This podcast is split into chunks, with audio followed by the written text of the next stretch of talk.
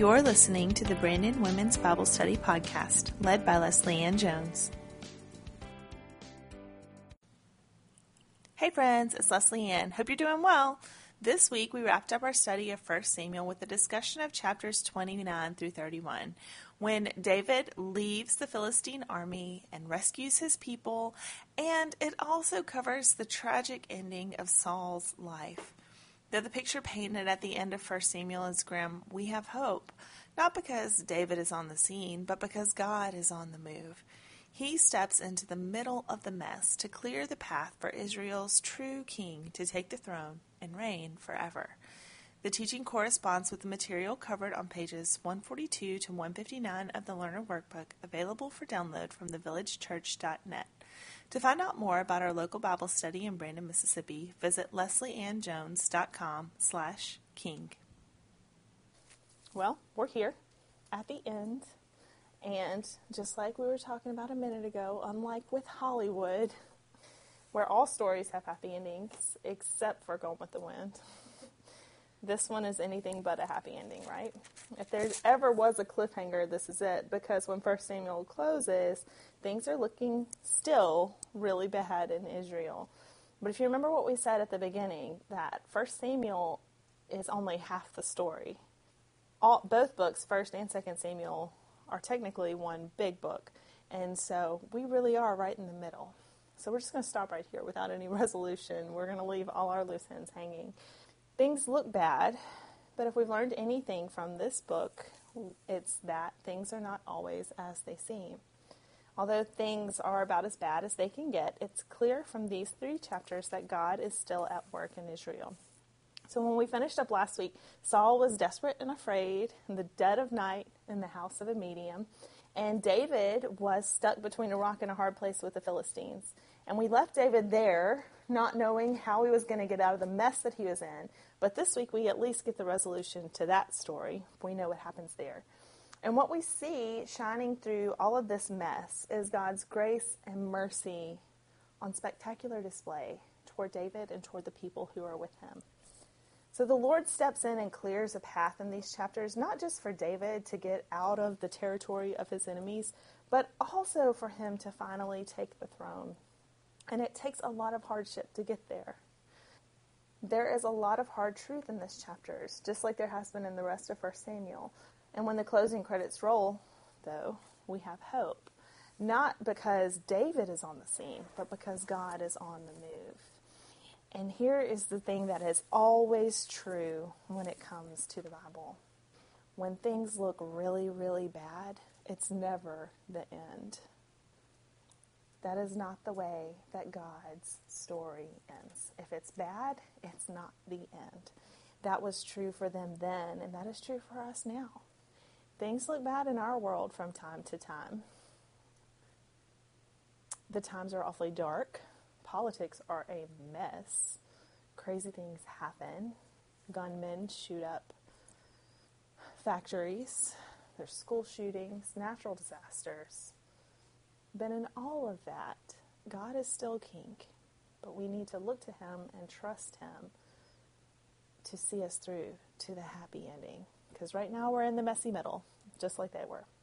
Okay, so let's start in chapter 29, verses 1 through 2, and dive right in. It says, Now the Philistines had gathered all their forces at Aphek, and the Israelites were encamped by the spring that is in Jezreel. As the lords of the Philistines were passing on by hundreds and by thousands, and David and his men were passing on in the rear with Achish. We're going to stop there right in the middle of the sentence. Fun times. Okay, let's talk about the things that we know. So in chapter 28, the Philistines were preparing to invade Israel. That is what had Saul quaking in his boots and running to the medium at Endor for help. God had stopped communicating with Saul. Why? Because Saul, in his rebellion, had stopped obeying the Lord. He was not doing the Lord's will. He was, in fact, refusing to do the Lord's will. And so the Lord removed his empowering presence for, from him and stopped communicating with him. But Saul is desperate, so he goes to the medium and he asks for help. He asks her to bring back Samuel, who actually shows up. But what kind of word does Samuel have for him? Is it any different than the word he's already gotten? No. Samuel gives him the same word that he had before with a few added details. One is that he names who Saul's successor is going to be, which everybody knows by this point in the story that David is the one who God has given the kingdom to. But the other thing that he, he does is that he gives it a definite time frame. So before in 1 Samuel chapter 15 when Samuel first issued this prophecy against Saul for his initial rebellion, it was God has torn the kingdom from you and will give it to a neighbor of yours. Okay, well, that's vague. That'll happen someday out there. But now the time has come. Saul is losing the kingdom to David, and it's going to go down tomorrow. That's what Samuel told him. That tomorrow, with this battle with the Philistines, Saul's going to lose the kingdom. He's going to die. His sons are going to die and nothing good is going to happen at the battle. Israel is going to lose. So you don't really want to be an Israelite and be at the battle because that's not good for you. But where is David going to be at the battle? Because before the scene with the medium, Achish had made it clear that he expected David to fight with him, and he even appointed David as his personal bodyguard. So here's David headed into battle with his 600 men and it's a battle against his own people, which is not exactly a good place for the future king to be, going to war against your own people. And the Philistines are gathering by the hundreds and the thousands. So David and his 600 men are grossly outnumbered and they're on the wrong side. So when you read these verses leading up to the battle, you're supposed to feel the inevitable doom that's coming, like, uh oh, this is not good. This is not a good position for David to be in. There was no way out, and he knew it. So, verse 3 The commanders of the Philistines said, What are these Hebrews doing here? And Achish said to the commanders of the Philistines, Is this not David, the servant of Saul, king of Israel, who has been with me now for days and years? And since he deserted to me, I have found no fault in him to this day. Bless Achish and his naive little heart the Philistines are gathering. And so, for once, the other commanders are there and they see David and his men. And you can hear the scorn in their question What are these Hebrews doing here? And that term was not a politically correct term to use, it was a racial slur almost to throw at them because the people of Israel preferred to be called Israelites, not Hebrews. So they knew, the commanders knew, that David shouldn't be there. And it's their insistence over Achish's blind trust that turns out to be David's way out. Verse 4. But the commanders of the Philistines were angry with Achish. And the commanders of the Philistines said to him, Send the man back, that he may return to the place which you have assigned him. He shall not go down with us to battle, lest in the battle he become an adversary to us. For how could this fellow reconcile himself to his Lord? Would it not be with the heads of the men here? Is not this David, of whom they sing to one another in dances? Saul has struck down his thousands, and David his ten thousands. So they're right about one thing, and that's that if David does this, if he goes into battle with the Philistines and actually fights on their side, there will be no turning back for David. He cannot be the king of Israel if he kills Israelites in battle. He will no longer be the king after God's own heart if he does that sort of thing. So they know that he can't do that because they know who he is. They're sitting here quoting the songs that people sing about David. They know exactly who he is. So if you're David and you're in this situation, there's probably a lot of internal freaking out happening because there's no easy way to back out. You can't go into battle with the Philistines and turn on them like the Lords are afraid they're going to do because they are so outnumbered. There's 600 of David's men and thousands upon thousands of the Philistines, and they are stuck right there in the middle of them.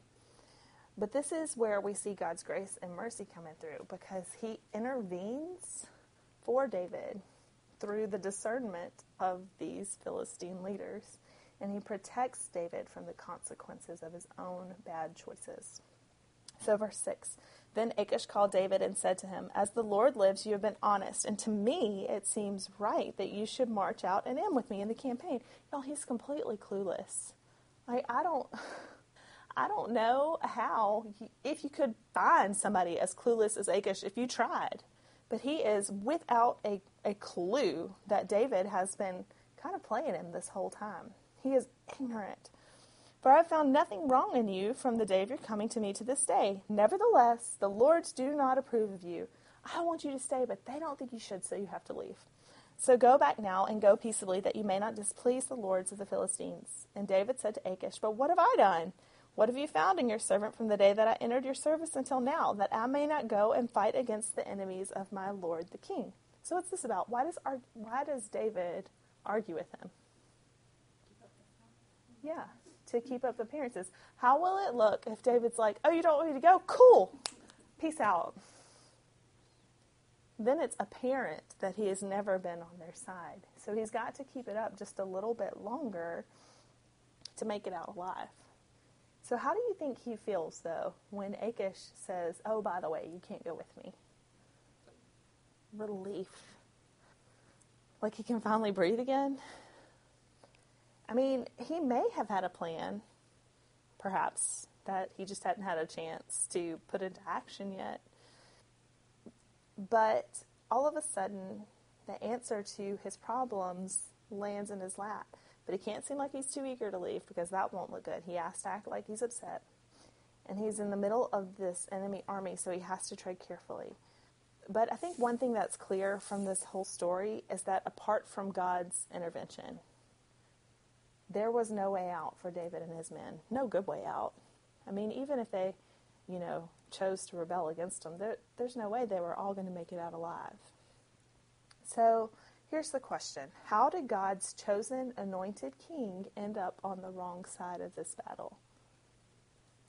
What happened last week? Where, where did David falter? In chapter 27, verse 1. David went wrong when he started listening to his heart, following his own reasoning, instead of following the Lord's direction. The mess that he's in is one of his own making, but y'all, there is so much grace here. Beautiful, glorious grace. Because God doesn't leave David or us in the messes of our own making. Because I have gotten myself into some. Maybe not like this. Not quite like this. But God steps in and He clears the pathway out, not because we deserve it, not because David deserved it, and not because we're worthy, but it's because of who He is. He is faithful, even when we're not, and He always protects that which He has ordained. In this case, He has made it clear, He has spoken this word that he has chosen David to be king, and he has sent his presence to be with David, to empower him, to deliver the people of Israel. And it's God's intention to put David on the throne, no matter what. So he intervenes and he gets David out because God protects his glory and he protects his reputation and he protects his name and his presence. This is not about David, but it's about the Lord protecting himself, upholding his reputation in front of the nations. From verses 10 through 11. Now then, rise early in the morning, this is Achish still talking, with the servants of your Lord who came with you, and start early in the morning, and depart as soon as you have light. So David set out with his men early in the morning to return to the land of the Philistines but the Philistines went up to Jezreel. So, in these two verses, did you notice how many times that morning and light are mentioned? He tells them to go in the morning, start in the morning, depart at first light. So, David gets up in the morning and he goes. But when we last left Saul, where was he? He was in the dead of night, in the darkness, with the witch of Endor. He was desperate, afraid, and alone. But the text, I think, is setting up this contrast between them where Saul is in the dark and he's alone. But David is in the light and God is protecting him and he's moving finally in a different direction. So, chapter 30. Now, when David and his men came to Ziklag on the third day, that means that they were making about, you know, travel time of 25 miles a day. They were moving. I mean, for the, their mode of travel. so, how would you feel if you, which I'm assuming they had also been three days travel to get to wherever the Philistines were like, nope, sorry, can't come with us. And so now they're going back three days. So I'm assuming that there's something like six days of travel total here. Now, I wouldn't be feeling too spry by the time I got to the end of that sixth day. I'd be pretty tired and exhausted. So they get there, they're moving, they're hurrying home. They get there on the third day only to find that the Amalekites had ra- made a raid against the Negeb and against Ziklag. So, who are the Amalekites? Who are they? They've popped up in the story a couple of times in 1 Samuel. Do you remember? they are the ones in chapter 15 that Saul was supposed to destroy. They are the ones that Saul let live. So, if Saul had done what the Lord had required of him, it would have changed everything. He would have kept the kingdom. And David and his people would never have been in this situation to begin with. But Saul did not. He left them alive. And here the Amalekites are, leading a raid against David and his people. They had overcome Ziklag and burned it with fire, and taken captive the women and all who were in it, both small and great. Now, in your homework, it pointed this out. It continues on. It says, They killed no one, but carried them off and went their way. How did David treat the people in the towns that he raided? He killed them all. He showed no, no mercy, no survivors. And here you, here we are with the enemies of the Lord showing more mercy than David was on his raids that were probably not authorized by the Lord. Okay. So I feel like this is the low part of David's humbling because he went off into the land of the Philistines on his own. He reasoned with himself that this was the best thing to do. And so he made this plan to keep him and his men safe while he was there. So he decided to fool Achish and lead these raids against the enemies of the Lord. But like we said last week, there was no mention of God at all in any of those verses. And it's a stark contrast to the David that we saw earlier, who was praying to the Lord and seeking the Lord and asking the Lord to direct him. And so we see that David is brought low at this point. You tried to do it on your own, and this is what happens. It's not good. When David and his men came to the city, they found it burned with fire, and their wives and sons and daughters taken captive. Then David and the people who were with him raised their voices and wept until they had no more strength to weep. David's two wives also had been taken captive, Ahinoam of Jezreel and Abigail, the widow of Nabal of Carmel. And David was greatly distressed, for the people spoke of stoning him, because all the people were bitter in soul, each for his sons and daughters. So they've been traveling hard, looking forward to nice warm supper, sleeping in your own bed. But when they get there, they find nothing but destruction. There's no happy voices. No kids are crying, Daddy, Daddy, glad you're home. There's none of these happy reunions that we see on Facebook videos of the soldiers coming home. None of that. They're just met with silence and smoke and ashes.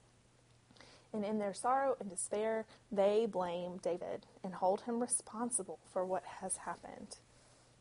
And you can tell a lot about a person by how they act when they're desperate, afraid, and alone. The truth about who we are deep down inside has its way of wiggling its way to the surface in those moments. Because when you're desperate and afraid and alone, all pretenses fall. You can't keep up the act anymore.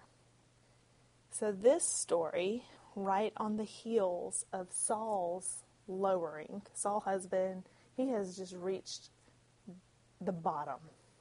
You can't go much lower than Saul has fallen when he is at the medium of Endor's home.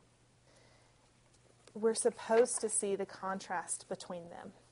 It's showing us the difference between the two kings because Saul never could humble himself before the Lord and admit when he had done wrong. He never could repent. He never could show remorse or admit that he had made a mistake. But David, when he relied on his own feelings and understanding, it landed him in a sticky situation, and the people that he loves have been taken and captured, and he's in this terrible situation. He has reached the end of his abilities, though. He doesn't have any more strength to lean on. But unlike Saul, he admits it, stops trying to do things in his own strength, and what does he do? It says at the end of verse 6 But David strengthened himself in the Lord his God. And this is the return, where David becomes the king that he is meant to be. This is the kind of king that Israel needs. They need one who is reliant upon the Lord. It says verse 7 And David said to Abiathar the priest, the son of Ahimelech, Bring me the ephod. So Abiathar brought the ephod to David, and David inquired of the Lord, Shall I pursue after this band? Shall I overtake them? He answered him, Pursue, for you shall surely overtake, and shall surely rescue.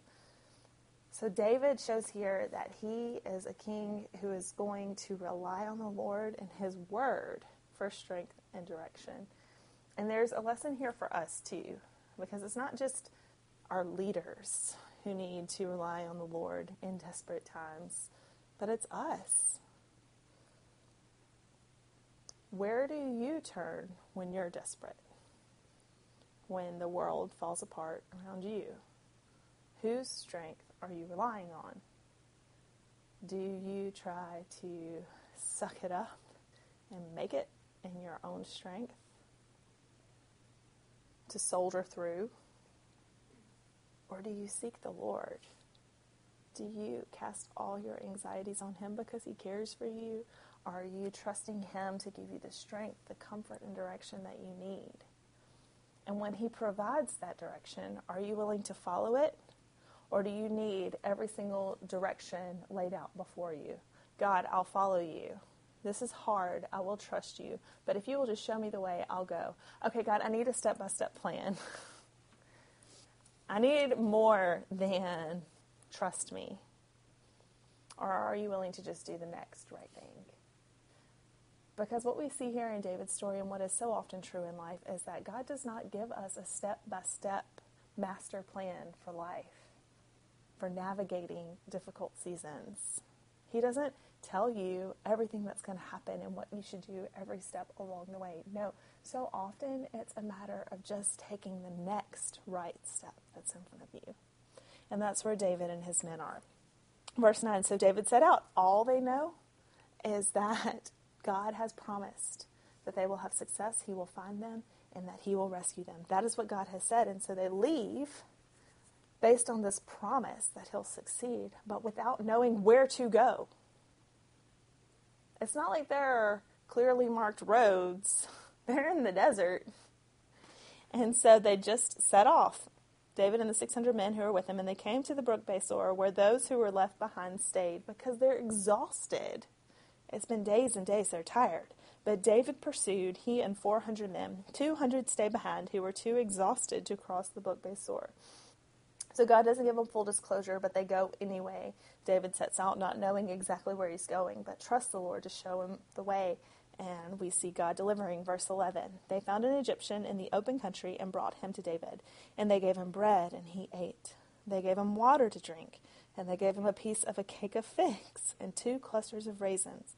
And when he had eaten, his spirit revived, for he had not eaten or drunk water for three days and three nights. And David said to him, To whom do you belong, and where are you from? He said, I am a young man of Egypt, servant to an Amalekite, and my master left me behind because I fell sick three days ago. We have made a raid against the Negeb of the Cherethites, and against that which belongs to Judah, and against the Negeb of Caleb, and we burned Ziklag with fire. And David said to him, Will you take me down to this band? And he said, Swear to me by God that you will not kill me or deliver me into the hands of my master, and I'll take you down to this band.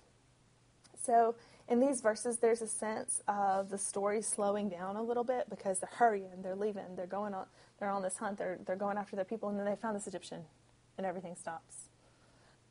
And it's very detailed. It says they found him, they gave him bread, and he ate. Then they gave him water, and he drank. Then they gave him more food, and he ate. So they waited, and it takes a while because if you've been sick, laying out in the middle of the desert, starving to death, dying of thirst, literally, it takes you a little while to recover from that. I don't think you just bounce back immediately. So they had to wait for this guy to recover before they received clear direction. And isn't that just how it goes in life? Sometimes you do set out in faith, but you have to wait before God shows you that next right step to take. They could have just blown on by the Egyptian, left him there, no hope for him. But they stopped and waited and were patient enough with him as he recovered for him to show them exactly where they needed to go. So, verse 16 When he had taken him down, behold, they were spread abroad over all the land, eating and drinking and dancing, because of all the great spoil they had taken from the land of the Philistines and the land of Judah. So, the Amalekites don't expect anybody to be covering, coming after them because they know that all the Philistines are where? They're in Israel, fighting the battle. So there's nobody to come after them. They think they've got it made. They're not worried at all.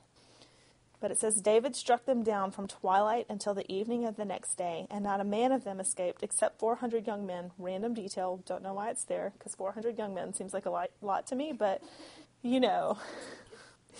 None of them escaped except for Except for 400. No big deal. I have no insights for you there. I don't know. Except for these 400 who mounted camels and fled. They made it out, but nobody else. David recovered all that the Amalekites had taken, and David rescued his two wives. Nothing was missing, whether small or great, sons or daughters, spoil or anything that had been taken. David brought back all.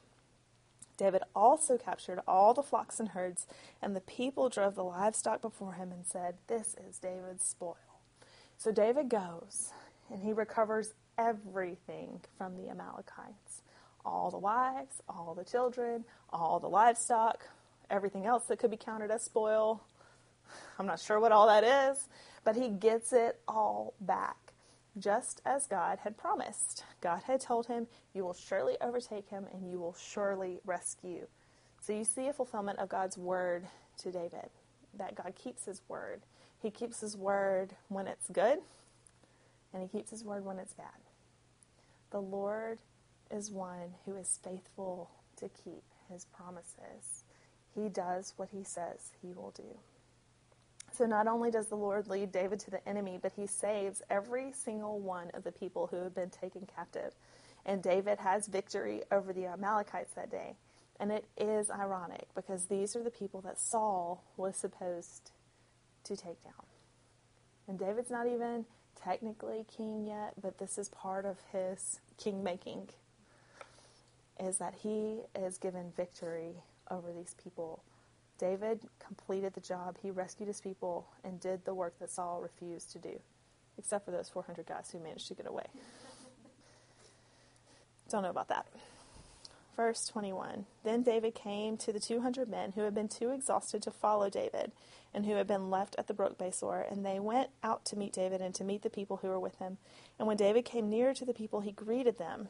Then all the wicked and worthless fellows among the men who had gone with David said, Because they did not go with us, we will not give them any of the spoil that we have recovered, except that each man may lead away his wife and children and depart. So did that strike you as strange?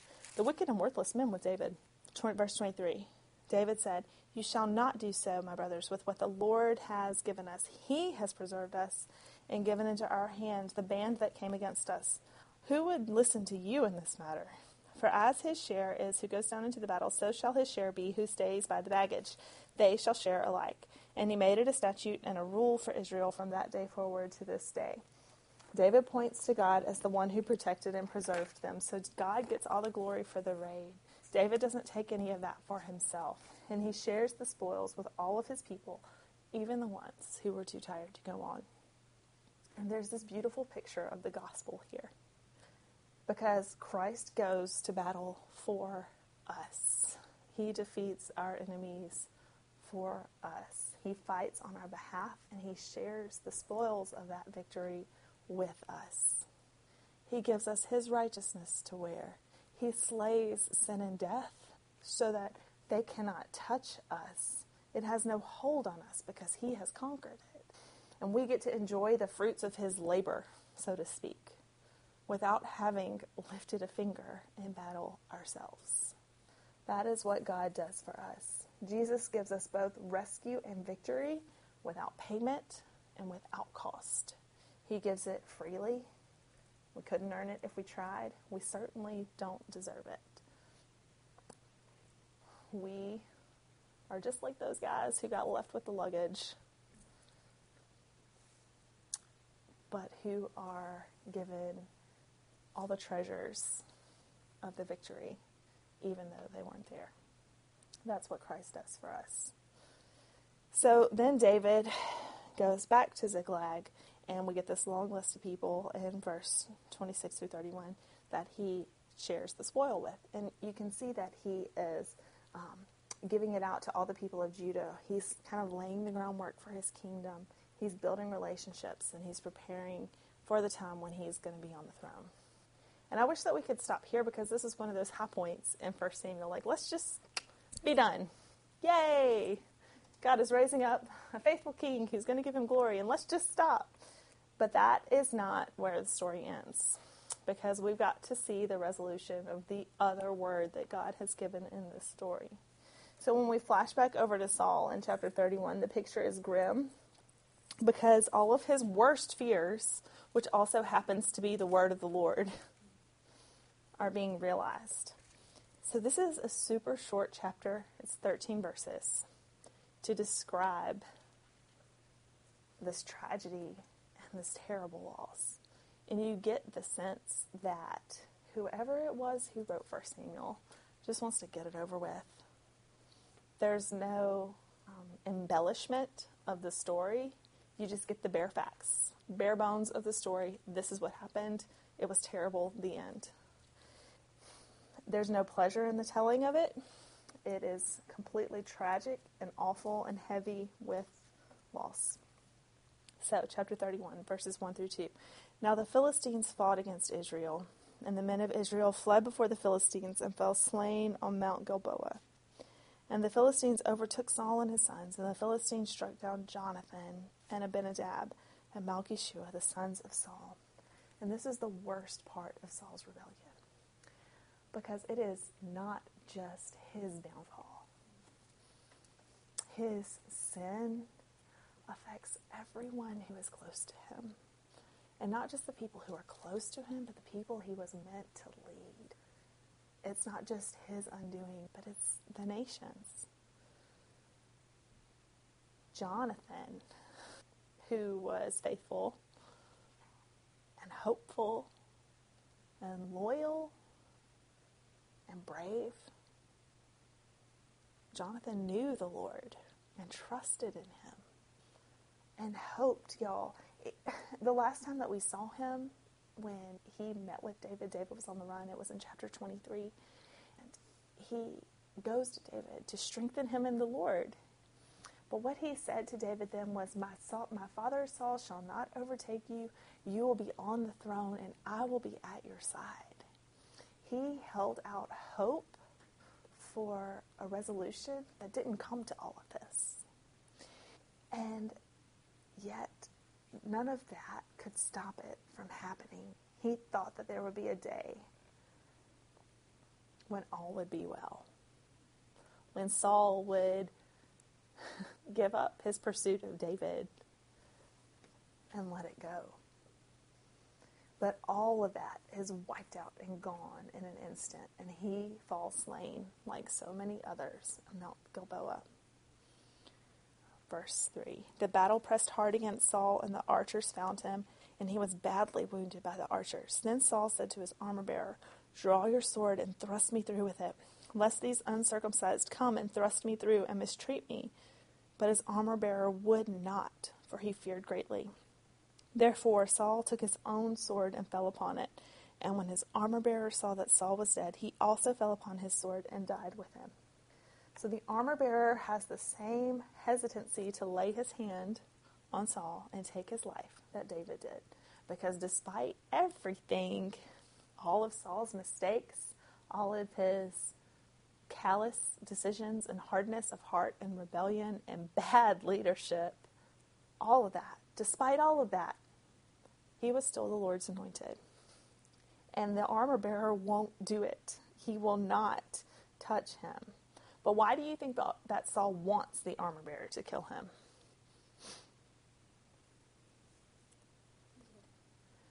I think a lot of times it is presented that way, that he was, was kind of cowardly in a way, that he wants to, you know, he wants to be spared this terrible death. So he's still trying to take things in his own hands. But um, in studying for this, what I heard and read is that um, it wasn't necessarily cowardly, but it was Saul had to have known that if they got a hold of him while he was still alive, what that would have done to the morale of the people of Israel to see their king that they had chosen treated in that way, stripped of his dignity, tortured, beaten. Who knows what they would have done to him if they got their hands on him. And so the commentaries say, lean toward this as Saul trying to find the best ending possible, not just for himself. Like he knows, he knows that he's going to die. There's no question here about what's going to happen to him. Not only has Samuel spoken it, but it is apparent from the way that the battle is going that there is no hope. There's no making it out alive. And so the question is, how are you going to die? And he's trying to make it more of an honorable death than what would have happened to him if they got their hands on him. At least if he kills himself, then they won't be able to use his torture and his death as a weapon against the people of Israel. They won't be able to hold him captive or do any of those things if he's already dead. So, verses 6 through 7. Thus Saul died, and his three sons, and his armor bearer, and all his men on the same day together. Another fulfillment of the word, right? And when the men of Israel who were on the other side of the valley and those beyond the Jordan saw that the men of Israel had fled, and that Saul and his sons were dead, they abandoned their cities and fled, and the Philistines came and lived in them. The devastation and hopelessness is total because the people of Israel flee. Like they're too scared to stay in their homes. So it's not just that they lost the battle, but that they are losing the land, giving up the land as a result. The Philistines claim their towns and cities and move into them as their own. The next day, when the Philistines came to strip the slain, they found Saul and his three sons fallen on Mount Gilboa. So they cut off his head and stripped off his armor and sent messengers throughout the land of the Philistines to carry the good news to the house of their idols and to the people. They put his armor in the temple of Ashtaroth, and they fastened his body to the wall of Bethshan. So, why would they do that? Because putting his body on display, desecrating it, cutting off his head, is proof not just that he's dead, but that they have, they are superior. That um, the king of Israel can't stand against Philistine, the Philistines. So they turn his body into a trophy of victory. But what happens? But when the inhabitants of Jabesh Gilead heard what the Philistines had done to Saul, and all the valiant men arose and went all night and took the body of Saul and the bodies of his sons from the wall of Bethshan, and they came to Jabesh and burned them there. And they took their bones and buried them under the tamarisk tree in Jabesh and fasted for seven days. So, why do they do this thing for Saul?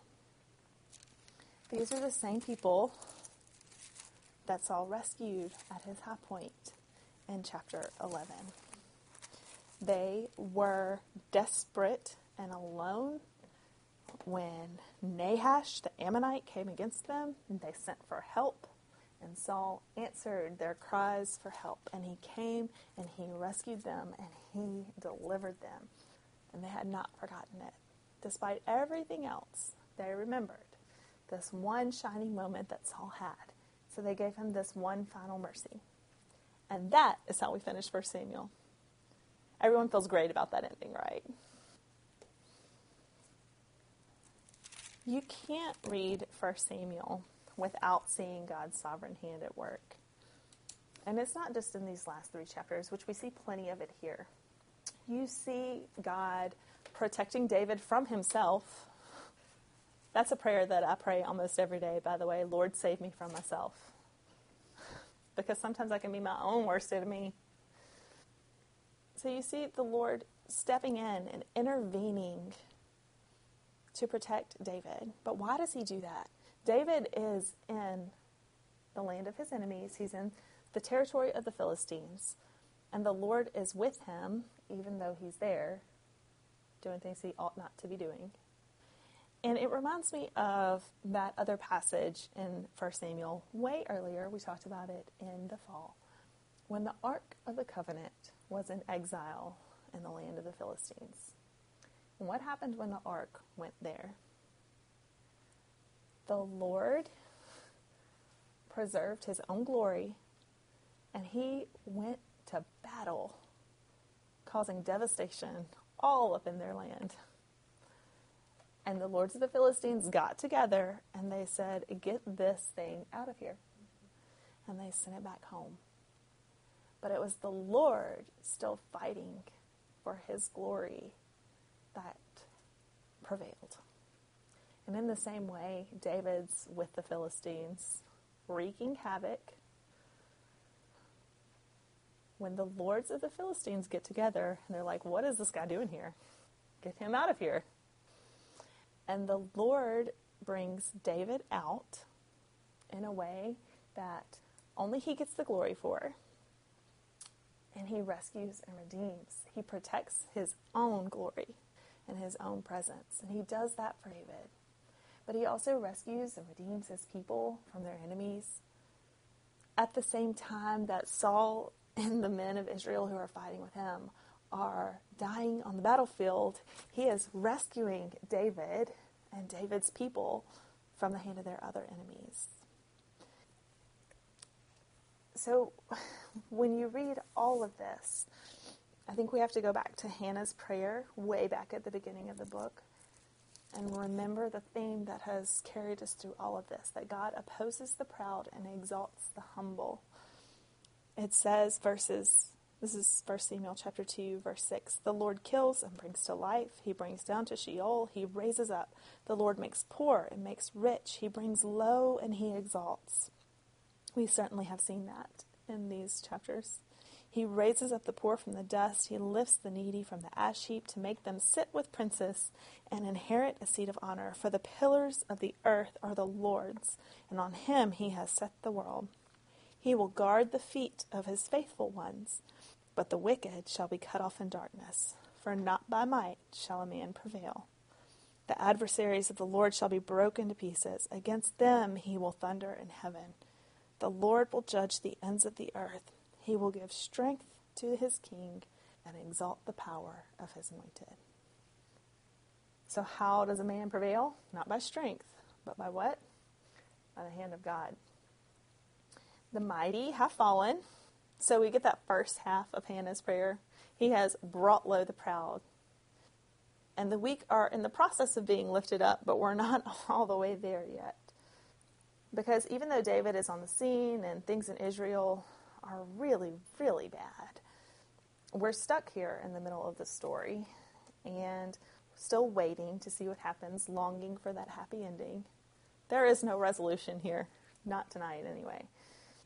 But we all long for the happy ending where God's king is on the throne in Israel and God's people are safe alongside him. And if we keep reading, which maybe you should, you'll see David rise to be the best king that Israel ever has, which is pretty sad because he also falls pretty hard.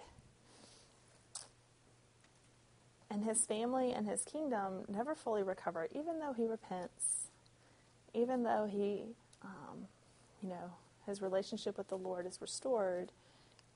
The kingdom, you know, there are consequences for his action. But here's the thing David points the way to that future king who will be better than any other. 2 Samuel chapter 7 verse 8.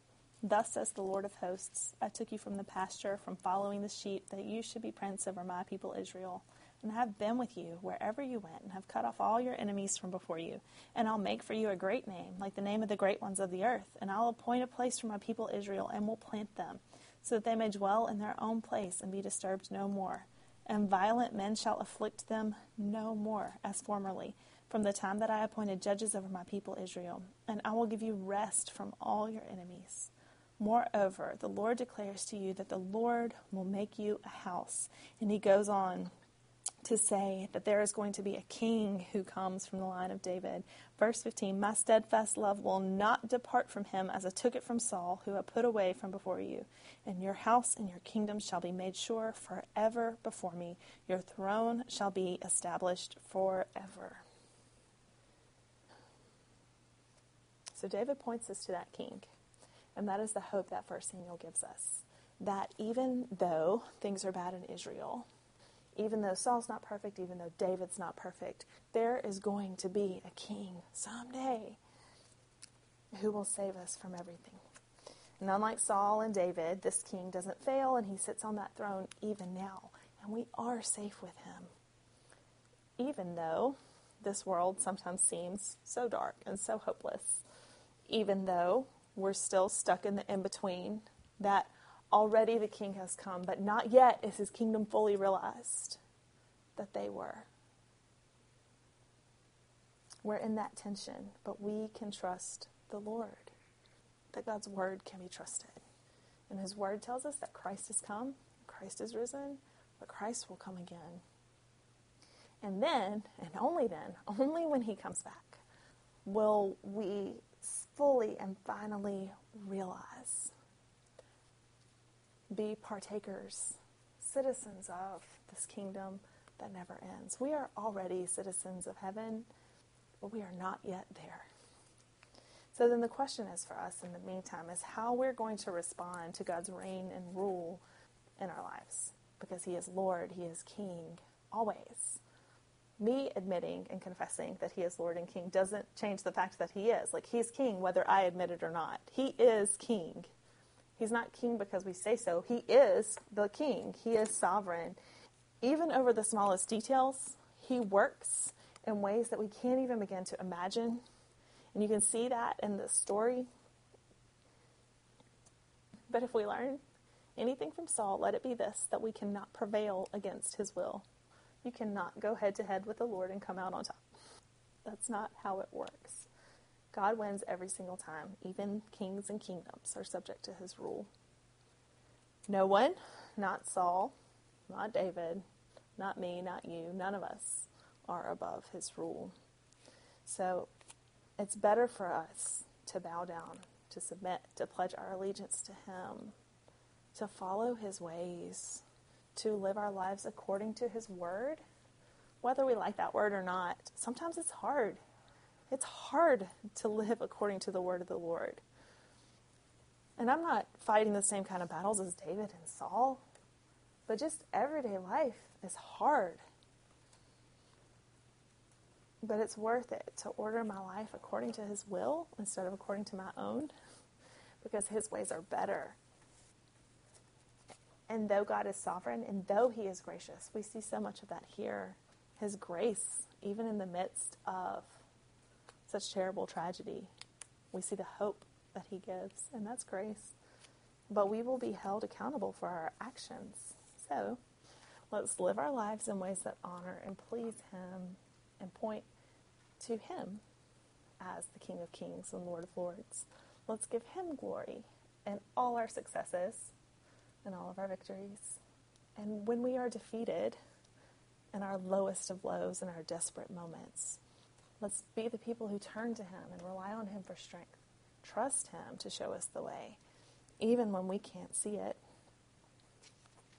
Let's submit to Him even then and trust Him even then because He is King and He is good and He does all things for our good and for His glory forever and ever. The end. Let's pray.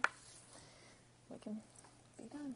Father, thank you so much for your word, even your word that's hard, Lord. God, I pray that you would help us to be people who submit to you, who bow down before you, who humble ourselves before you. God, I pray that you would create in us hearts that are loyal to you, God.